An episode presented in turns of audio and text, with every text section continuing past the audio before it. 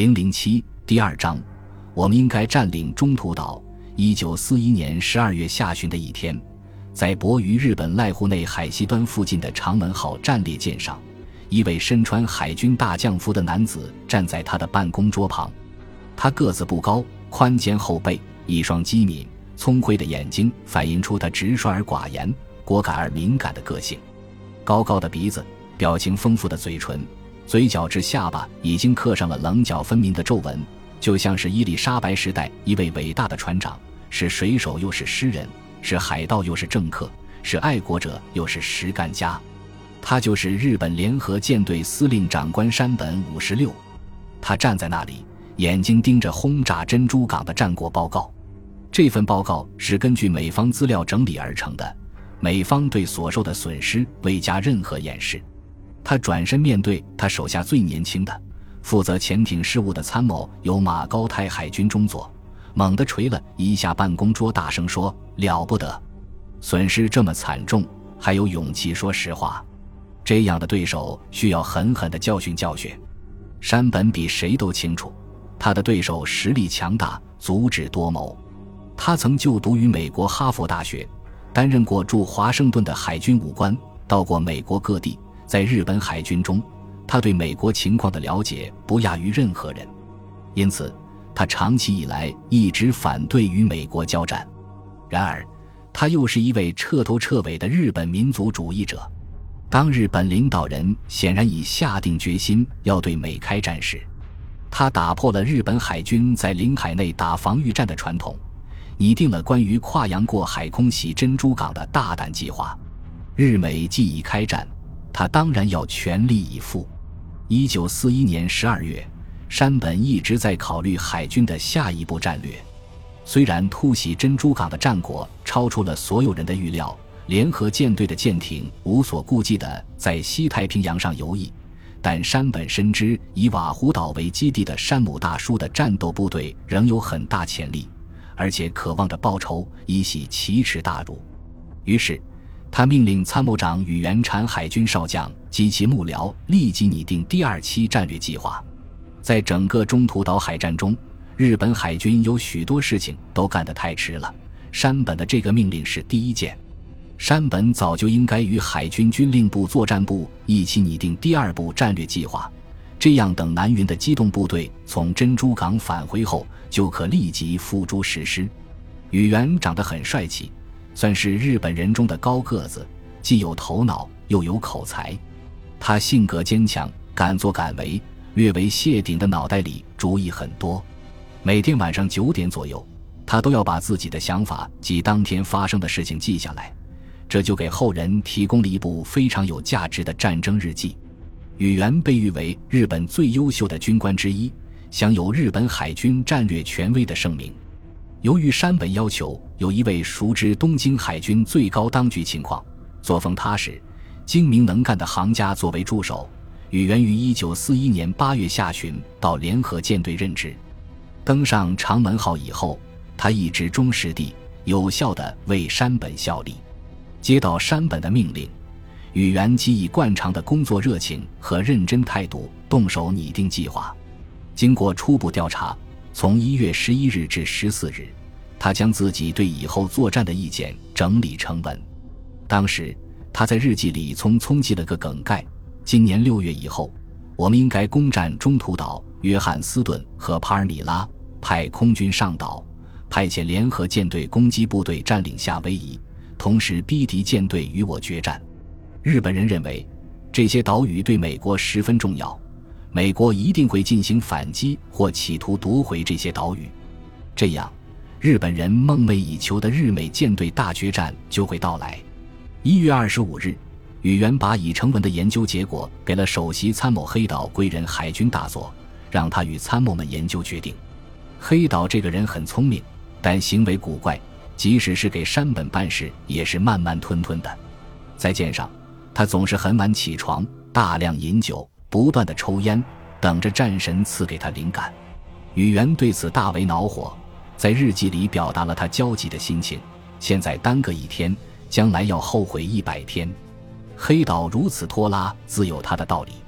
他认为尼米兹不会派舰艇去保卫中途岛、约翰斯顿和帕尔米拉，而日军却会被粘在这三个难以维持的岛上。他建议日海军将战略方向西移，转向印度和缅甸。宇垣暂时接受了他这个建议。计划的研究仍在继续。期间，山本将指挥部从长门号移至十二月份刚从武港下水的超级战列舰大和号上。为了应对一九二一年华盛顿海军会议规定的主力舰艇五比五冒号三的配比，日本设计了四艘巨舰，大和号是第一艘。日本希望用这种办法来增强单舰打击力量，以解决舰艇数量受限问题。在一九三五年伦敦海军会议上，日本宣布它将不延长已有条约。在建造大和号及其姊妹舰武藏号的过程中，日本在技术。财政和安全方面遇到了极大的困难。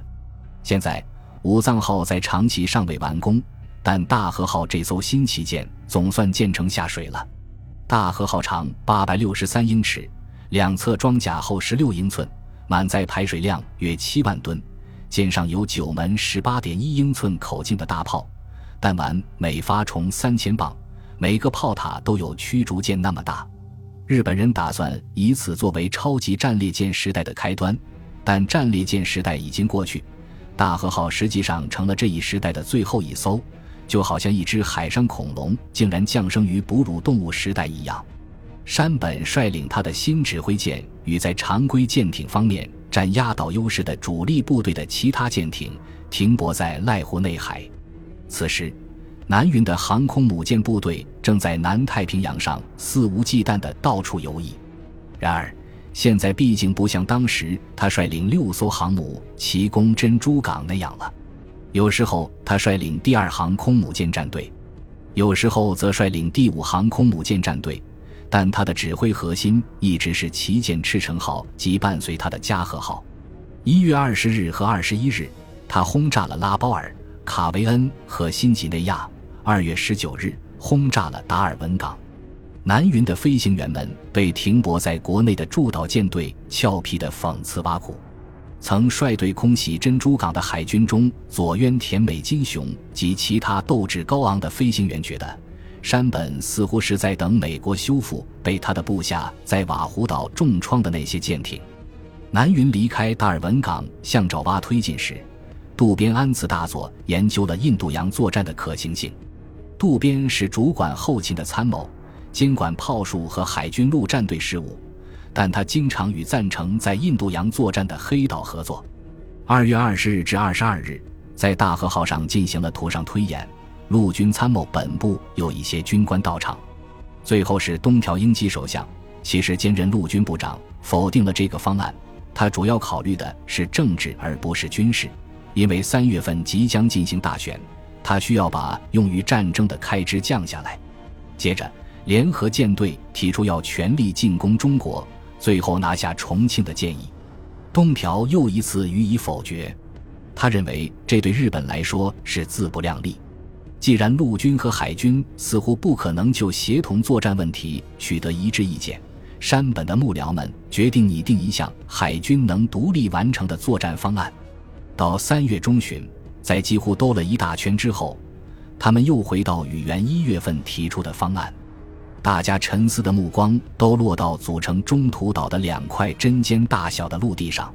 拟出的计划规定了中途岛战役的两个目的：一、占领中途岛，将其改造成日本空军基地和攻打夏威夷的出发点；二、诱使美太平洋舰队进入中途岛海域，将其打垮拖烂，一举消灭。在日本利用大东亚地区的资源加强其存在时，这一方案的实施可以确保其东部海疆的安全。因此，联合舰队的幕僚们集中主要精力，确定了下一个重大的对美作战行动。而在珍珠港，尼米兹和他的助手也同样在不倦地工作着，试图预测日军这一战役的目标，以求制胜。在这方面。最辛苦的要数约瑟夫·罗奇福特海军中校。罗奇福特是俗称海波 （Hypo） 的战斗情报局，代号为 OP 二十零二局长。他身材瘦小，不到六英尺高，肤色白得出奇，目光坦诚友好。他是情报行当的老手。严格的说，战斗情报局不归尼米兹管。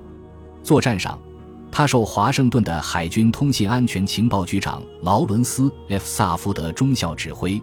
行政上，他配属于总部设在珍珠港的海军第十四军区。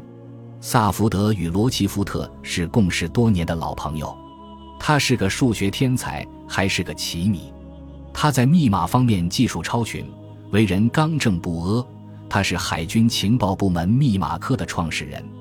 他十分清楚密语密码的不可靠性，因此孜孜不倦的工作，用日益先进的手段来防止泄密。当时，美国陆军或海军的密码专家是稀缺人才，他们在军中服役，又不完全隶属于军队。他们谁也不知道自己属于哪个部门，因为那个地方很神秘，所干的事情与情报和通信都不搭界。干好这项工作需要特殊的智力，大大超出常人，近乎数学天才的智商，还要有处理大量细节的超凡能力。他应该对这项工作有真正的热情，并保持学者的超然态度。他不能有凡夫俗子那样的雄心。因为在他肩上坠上将星的可能性，如同被选为美国总统那样渺茫，得奖授勋也很少有他的份。本集播放完毕，感谢您的收听，喜欢请订阅加关注，主页有更多精彩内容。